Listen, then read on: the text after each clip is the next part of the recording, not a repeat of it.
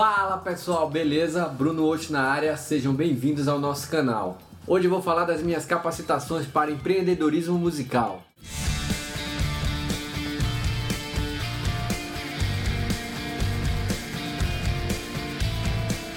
Em dois mil e quinze, o Brasil entrou de vez na crise. Enquanto todo mundo parou esperando a movimentação do mercado, nós aqui em casa, eu e minha Maria, decidimos pegar todas as nossas economias e investir em nossas capacitações. Para quando o mercado começasse a dar sinais de movimento e as pessoas começassem a se mexer, nós já estaríamos um passo à frente, preparados, capacitados para enfrentar esse mercado. Foi uma aposta arriscada e deu certo. Ela foi fazer uma pós de Design Thinking. Eu entrei na faculdade de música, procurei alguns cursos de empreendedorismo e precisava entender melhor como o mercado musical estava se portando nessa crise. Descobri a Sim São Paulo, Semana Internacional da Música de São Paulo. Lá estariam vários players do mercado falando sobre o que eu estava procurando. Em uma rodada de negócios com a delegação da Austrália, ouvi dois caras falando com uma produtora australiana sobre a empresa deles, uma incubadora musical chamada PacMusic. Era um cara muito do marketing e um nerd.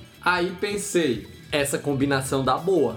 Colei nos caras, entendi o processo e comecei a minha nova capacitação. A PacMusic ensina a transformar o teu projeto artístico em um negócio, desde o seu propósito, modelo de negócio, plano de negócio, até a gestão da sua carreira e muito mais. Você faz uma imersão profunda no seu projeto artístico e em você mesmo. Tudo isso é você colocando a mão na massa o tempo inteiro. É muito interessante. No meio dessa imersão com a PacMusic, descobri que eu precisava me autoconhecer, desbloquear algumas coisas para o trabalho fluir melhor. Mas isso eu conto no próximo vídeo. Aguarde a minha próxima jornada de capacitação de empreendedorismo musical. E como eu sempre digo, essa é a minha opinião. É isso aí, pessoal. Eu sou o Bruno Ocho. Fiquem com Deus. Valeu!